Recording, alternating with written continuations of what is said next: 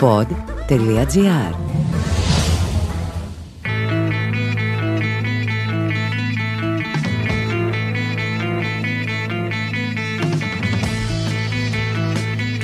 Καλώς ήρθατε σε ένα ακόμα επεισόδιο του podcast «Χίλιες και μια λέξεις». Καλώς ήρθατε σε ένα μαγικό ταξίδι στην ελληνική γλώσσα, όπως αυτή ρέει σαν ορμητικό ποτάμι εδώ και χιλιάδες χρόνια. Είμαι ο Πάνος Δημάκης και θα είμαι ο ξεναγός σε αυτή την εξερεύνηση. Θα σας πω πάρα πολλές λέξεις και όταν τελειώσουμε θα έχετε καταλάβει γιατί μπορούμε να είμαστε περήφανοι για τη γλώσσα μας, μια από τις κάλλιστες των γλωσσών. Όπως είπαμε και στο πρώτο επεισόδιο, αν θέλουμε να περηφανευόμαστε για την Ελλάδα, την ιστορία και το μεγαλείο της μέσας στους αιώνες, απλώς δεν μπορούμε να γνωρίσουμε τη γλώσσα μας. Όχι απλώς να κακορευόμαστε για το πόσο αρχαία και δυνατή είναι, αλλά να μάθουμε στην πράξη γιατί είναι όντως έτσι. Α μην μιλήσω για την ορθογραφία, άλλου παπά Ευαγγέλιο αυτό. Μην νευριάσω τώρα. Πάντως η ετυμολογία βοηθάει και στην ορθογραφία, ok; Okay, ξεκινάμε.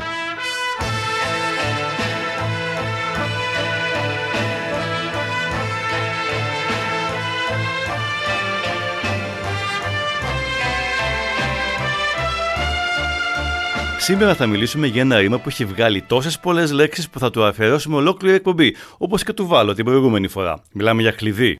Είναι το τίθιμη ή στα νεότερα ελληνικά θέτο. Το τίθιμη ήταν πολύ βαρύ. Τώρα τίθιμη. Άλλο που εμένα μου αρέσει, εγώ δεν πιάνομαι. Και έγινε θέτος στα νεοελληνικά. Αλλά στη μέση και παθητική φωνή τα αρχαία ελληνικά έδειξαν ότι δεν φοβούνται τον ανταγωνισμό και δεν μασάνε και νίξε το τίθεμε. Και προς Θεού, ε, τίθεμε, τι θε με, όχι τίθομαι με όμικρον. Αυτό μου θυμίζει το ανέκδοτο που χρεώνουν σε μια γνωστή και αγαπημένη λαϊκή τραγουδίστρια που φέρεται να της είπαν Δεν τίθεται θέμα, στο οποίο απάντησε Το τίθω εγώ. Αυτό που θα σας πω τώρα θέλω να το κρατήσετε καλά στο μυαλό σας. Η αρχική σημασία του τίθιμη είναι θέτω, βάζω. Μην το ξεχάσετε. Από εκεί βγαίνει η θέση, δηλαδή ο χώρος, η περιοχή, αλλά και το αξίωμα, δηλαδή εκεί που μας έχουν βάλει. Από εκεί και η σημασία της άποψης, π.χ.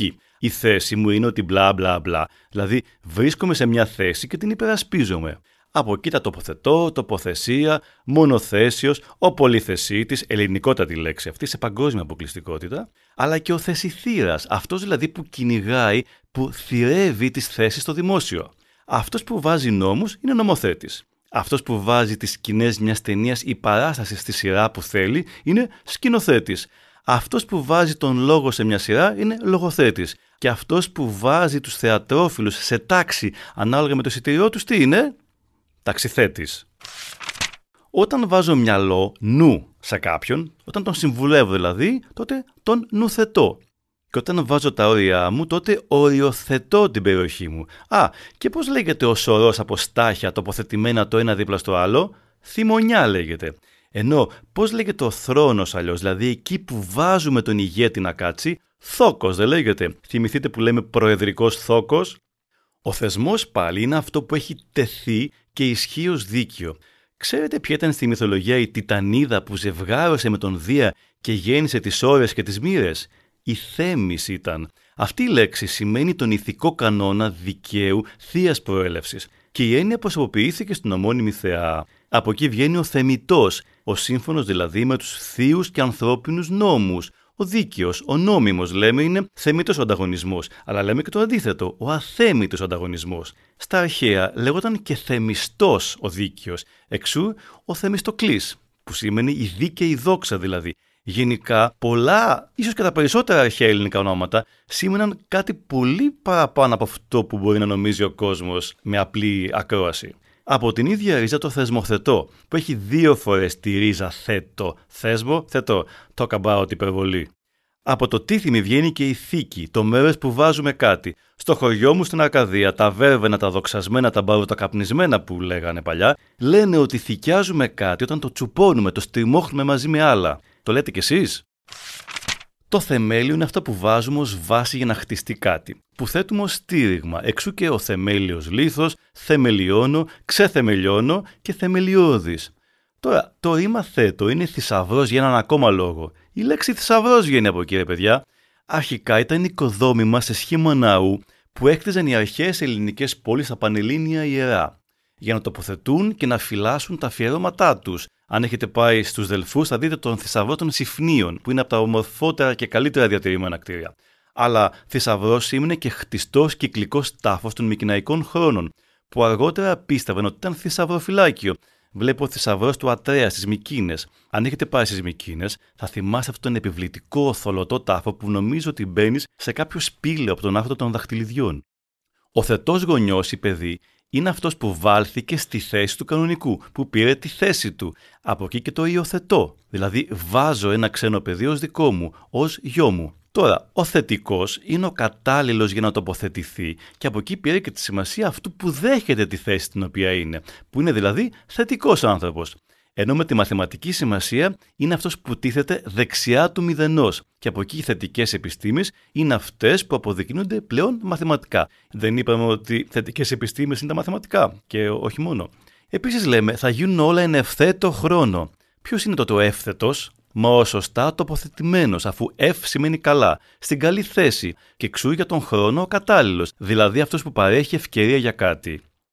Έχω ένα θεματάκι με το Instagram, λέει κάποιος. Α, δεν έχεις θεματάκι. Θεματάρα έχεις. Πέντε ώρες τη μέρα είσαι μέσα. Από πού βγαίνει το θέμα λοιπόν, είναι αυτό που θέτουμε κάπου, το αντικείμενο. Από εκεί πήρε και τη σημασία του αντικειμένου συζήτησης ή διαφωνίας, αυτού που αναπαριστά ο καλλιτέχνης ένα έργο του, αλλά και του τίτλου, το θέμα μιας έρευνας. Λέμε το θέμα ενός πίνακα, το θέμα ενός βιβλίου, το θέμα της συζήτησης. Εξού θεματολογία, θεματικός, αλλά και ο θεματοφύλακας, αυτός που φυλάει τα έρμα, ε, αυτός που φυλάει αυτά που έχουν ήδη τεθεί και θεωρούνται σωστά.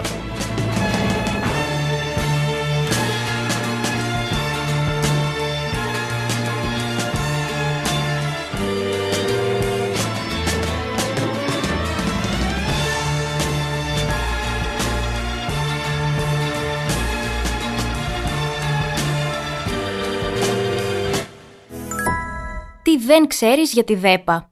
Η ΔΕΠΑ εμπορίας είναι πίσω από όσα πάνε την ενέργεια μπροστά. Η ΔΕΠΑ επαναδιαπραγματεύτηκε μακροχρόνια συμβόλαια προμήθειας που μας επιτρέπουν να εγγυηθούμε την ενεργειακή ασφάλεια της χώρας.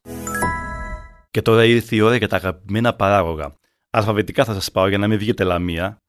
Αλφα, αλφα, α, αναθέτω. Τι σημαίνει αναθέτω, βάζω κάποιον υπεύθυνο. Δηλαδή τον βάζω άνω, του δίνω ανώτερο αξίωμα από αυτό που έχει. Από εκεί η ανάθεση.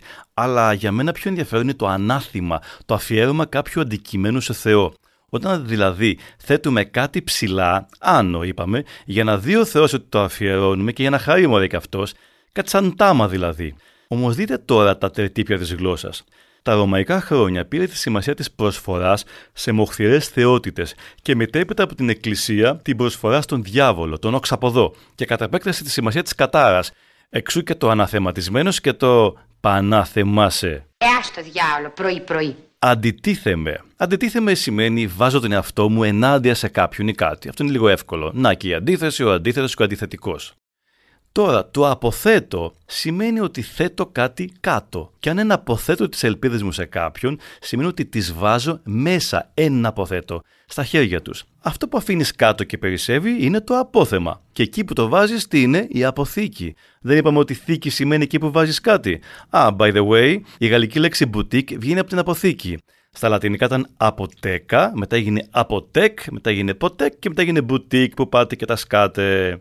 Το επόμενο είναι το διαθέτω. Διαθέτω σημαίνει έχω, προσφέρω, πουλάω, ξοδεύω. Όλα αυτά βγαίνουν από την έννοια ότι βάζω κάτι μέσα, διαμέσου δηλαδή, σε ένα κανάλι, σε έναν διάβλο και τα προωθώ στους άλλους. Από εκεί η διάθεση, ο αδιάθετος, ο διαθέσιμος. Από εκεί βγαίνει και η έννοια της διαθήκης, ως η απόφαση ενός ανθρώπου να διαθέσει την περιουσία όπως εκείνος θέλει. Περιμένεις πώς και πώς να πεθάνει ο θείος για να δεις αν θα σου αφήσει το χωραφάκι είναι σαν να λέμε μια σύμβαση, μια συμφωνία, όπως εκείνες που έκανε σε εισαγωγικά ο Θεός με τους ανθρώπους στην παλαιά και την καινή διαθήκη, άμα το σκεφτείτε.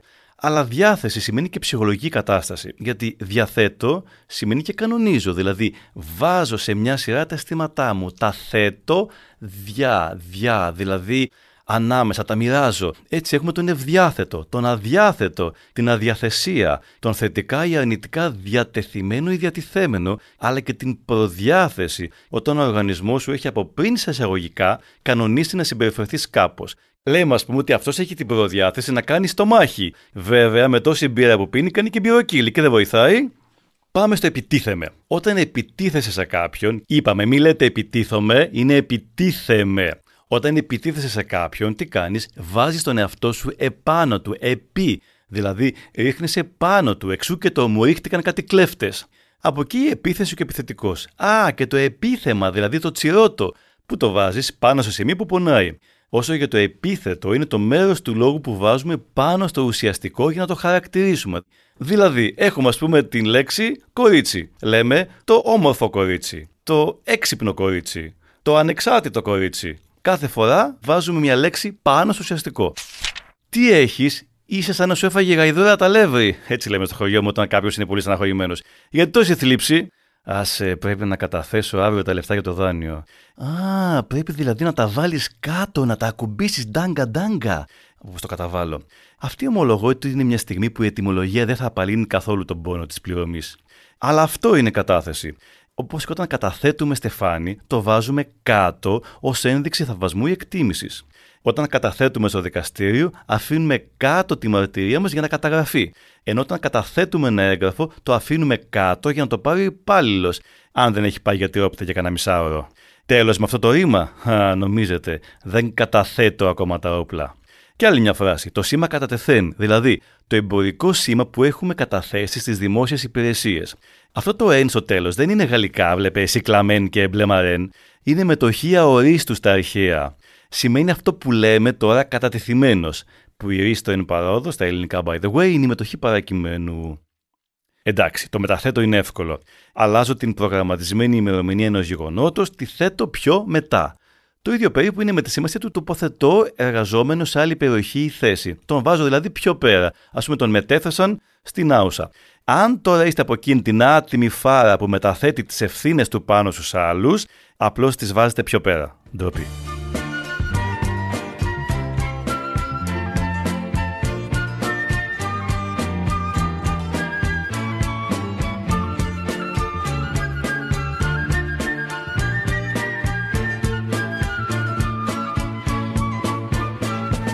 Και τώρα πάμε σε μια εκπληκτική εξήγηση για ένα ρήμα. Είναι το υποθέτω παρακαλώ. Ακούστε τώρα. Όταν υποθέτω, θέτω νοερά κάτι κάτω, υπό δηλαδή, ως δεδομένο, ως βάση, για να εξαγάγω ένα συμπέρασμα ή να εξηγήσω μια απορία. Κοινώς υπόθεση σημαίνει βάση η βάση από όπου ξεκινώ για να κάνω ένα συλλογισμό. Κατά την ίδια έννοια, η υποθήκη, στο δάνειο ας πούμε, είναι η δέσμευση εκείνης της περιουσίας ως εγγύηση, δηλαδή ως η βάση, ως το θεμέλιο για να εξοφλήσουμε το χρέος. Υποθήκη και παρακαταθήκη είναι η πολύτιμη πνευματική κληρονομιά που οφείλουμε να διαφυλάξουμε. Βλέπε τη βάση δηλαδή, το θεμέλιο που πρέπει να έχουμε για το μέλλον μας. Και τώρα ας γίνουμε λίγο shocking. Το υπόθετο είναι αυτό που βάζουμε από κάτω, υπό, σε άνοιγμα του σώματος για να ενεργήσει τον οργανισμό. Πιπέρι στο στόμα. Παραθέτω τώρα σημαίνει παρουσιάζω κάποια γεγονότα ή στοιχεία με διαδοχική σειρά. Δηλαδή τα βάζω δίπλα στα στοιχεία που έχω ήδη. Η πρόθεση παρά, είπαμε και θα ξαναπούμε πλήστες φορές, έχει την έννοια του δίπλα. Εξού το παράθεμα, το αυτούσιο τμήμα ενός κειμένου, το εδάφιο, το χωρίο. Αλλά παραθέτω σημαίνει και συγκρίνω. Βλέπετε αντιπαραθέτω. Γιατί όταν βάζεις κάτι δίπλα με κάτι άλλο, μπορείς και να τα συγκρίνεις, όπως με το ρήμα παραβάλλω. Από την έννοια της σύγκρισης βγαίνουν λοιπόν τα παραθετικά των επιθέτων και ο υπερθετικός βαθμός. Πώς λέμε καλός, καλύτερος, καλύτερότερος, ούτε καν. Κάλιστο είναι το σωστό. Οι λέξεις ή φράσεις που τίθενται, που κλείνονται μέσα σε δύο αγγείλες, μπαίνουν που σε παρένθεση μπαίνουν, αφού το παρά είπαμε ότι σημαίνει δίπλα, ανάμεσα. Όσο για τις παρένθετες μητέρες, είναι εκείνες που σε εισαγωγικά μπαίνουν ανάμεσα σε ένα ζευγάρι που επιθυμεί να κάνει παιδί. Α, που λέτε, έγραψα μια σχολική έκθεση για την εμπορική έκθεση της Θεσσαλονίκης. Όχ, δύο διαφορετικές σημασίες. Αλλά ηρεμήστε, και οι δυο βγαίνουν από την έννοια του βγάζω έξω. Στη μια περίπτωση βγάζω τις ιδέες έξω από το μυαλό μου, εξ σημαίνει έξω, και τις εκφράζω στο χαρτί. Ενώ στην άλλη της εμπορικής έκθεσης βγάζω έξω τα αντικείμενα που θέλω να δουν οι ενδυνάμοι αγοραστές. Αλλά μα τι βλέπω, κι άλλη σημασία φαίνεται. Το εξέθεσε το κορίτσι, τώρα πρέπει να το παντρευτεί, έλεγαν οι παλιοί. Δηλαδή το άφησε έξω απροστάτευτο ή έκθετο στις κατηγορίες κάποιων άλλων. Τώρα προτίθεμαι να σας μιλήσω για το προτίθεμαι. Έχω σκοπό να κάνω κάτι, δηλαδή τίθεμαι μπροστά. Το προ αυτό σημαίνει. Αν σκεφτείτε το πριν, τη χρονική έννοια του προ, τι λέμε αλλιώς μπροστά. Π.χ. το ρολόι πάει μπροστά, δηλαδή δείχνει πιο πριν την ώρα. Τι λέγαμε, Α, ναι, τίθεμαι μπροστά, δηλαδή μπαίνω μπροστά για να δείξω τι σκοπό έχω. Δείχνω δηλαδή νοερά εκεί που θέλω να φτάσω. Από εκεί η πρόθεση, ο σκοπός. Αλλά και το προ τι είναι, πρόθεση είναι και αυτό, στη γραμματική τώρα, ε. Δηλαδή η λεξούλα που τίθεται μπροστά από το ουσιαστικό ή το ρήμα για να φτιάξει όλες αυτές τις όμορφες λέξεις που λέμε σήμερα. Τέλος, η προθήκη είναι η βιτρίνα, δηλαδή η μπροστινή θήκη που έχουμε στα μαγαζιά. Εδώ πρέπει να προσθέσω ότι, όχι κι άλλο ρήμα, το προσθέτω. Προσθέτω ίσο να θρίζω, δηλαδή βάζω κάτι μπροστά προς από κάτι άλλο, τα ενώνω. Εξού η πρόσθεση, η προσθήκη, ο πρόσθετος και ο προσθετικός. Τα τεχνητά μέλη δηλαδή που προστίθενται σε περίπτωση ατυχήματος, αλλά και το επιπροσθέτος που έχει και ένα επίμπροστα, δηλαδή παραπάνω κι άλλο, λες και δεν έφτανε το προς. Όταν συγκατατίθεμαι τώρα, τι κάνω, συμφωνώ, συνενώ. Δηλαδή, ακούστε τώρα, κατεβαίνω μαζί με έναν άλλον για να βρούμε κοινό έδαφος. Κατά τίθεμαι συν, μαζί με έναν άλλον δηλαδή. Αντιθέτως, όταν αντιπαρατίθεμαι μαζί του, βάζω τον εαυτό μου απέναντί του.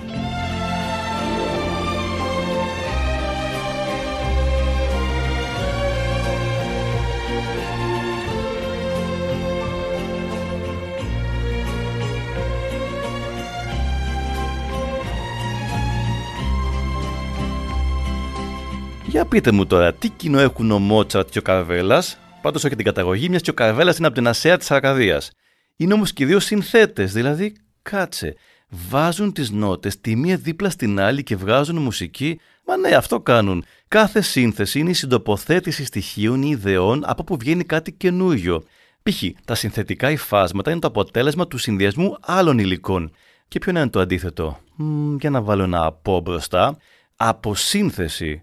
Κοινός σάπισμα, διάλυση. πίνασα. Πάω να πάρω ένα σοκολατάκι, όπως έλεγε και η Ντόρα Μπακογιάννη, από το σύνθετο. Το σύνθετο τι είναι, ο συνδυασμός επίπλων. Λίγη σοκολάτα και αμέσως έρχομαι στα ίσια μου και ανασυντίθεμαι. Καλό, ε. Το συν δεν τελείωσε, είναι και η συνθήκη, δηλαδή η επίσημη συμφωνία μεταξύ κρατών. Ήτι, η σύνθεση των όρων μιας συμφωνίας. Από την έννοια του όρου βγήκε η σημασία της συνθήκης ως κατάσταση. Π.χ. οι συνθήκες δεν είναι κατάλληλες. Και για να κλείσουμε, όπως είπαμε, κάθε podcast θα τελειώνει με τη στήλη χαμένες αλλά όχι ξεχασμένες. Lost but not forgotten. Δηλαδή λέξεις που χάθηκαν με το πέρασμα των αιώνων, αλλά σε τελική ανάλυση ήταν αδικία που χάθηκαν. Ενημερωτικά είναι τόσο πολλές που επέλεξα μόνο κάποιες χαρακτηριστικές. Η θοή στα αρχαία ελληνικά ήταν η ποινή που έχουμε βάλει σε κάποιον. Οπότε, πώς λέγεται αυτός που δεν του έχουν επιβάλει ποινή, είπαμε θοή, ε, ο αθώος υπήρχε και υπάρχει ακόμα ο θεματίτης αγώνας, δηλαδή αυτός για τον οποίο έχει τεθεί έπαθλο. Αντίθετα με τον Στεφανίτη αγώνα, στον οποίο οι αθλητές αγωνίζονται μόνο για το Στεφάνι. Κοιτάξτε κάτι φοβερές λέξεις τώρα από τον Όμηρο. Θεμίξενο, ο δίκαιος προς τους ξένους. Σας θυμίζω ότι Θέμης ήταν η προσωποποίηση της δικαιοσύνης. Θεμισκρέων, αυτός που κυβερνά, που βασιλεύει με δικαιοσύνη. Θυμάστε τον Κρέοντο, το βασιλιά της Θήβας και θείο της Αντιγόνης, που τον έπιασε η Λύσα και την έκλεισε μες στη σπηλιά. Κρέον σημαίνει κυρίαρχος, είναι από την ίδια ρίζα με τη λέξη κράτος. Οπότε θέμης κρέον, αυτός που κυβερνά με δικαιοσύνη. Εδώ θα ήθελα να πω ότι δεν βγαίνουν από το τίθιμη η τυθωρέα, ο θηροδαμαστής, το θηλαστικό και η εφηθόδη. Αυτά για σήμερα. Σας ευχαριστώ που ταξιδέψατε μαζί μου στη μαγεία της ελληνικής γλώσσας. Να είστε καλά και να αγαπάτε τη γλώσσα μας. Και όσο περισσότερο την αγαπάτε και την προσέχετε, τόσο περισσότερο θα σας βοηθά και θα σας πλουτίζει και αυτή. Σας περιμένω ανυπερθέτως, δηλαδή οπωσδήποτε στο επόμενο ταξίδι με τις χίλιες και μια λέξεις. Είμαι ο Πάνος Δημάκης και αυτό ήταν το podcast «Χίλιες και μια λέξεις», μια παραγωγή του pod.gr. Για να ακούσετε και άλλα επεισόδια, ακολουθήστε μας στο Spotify, Google Podcast, Apple Podcast και σε όποια εφαρμογή ακούτε podcast από το κινητό σας.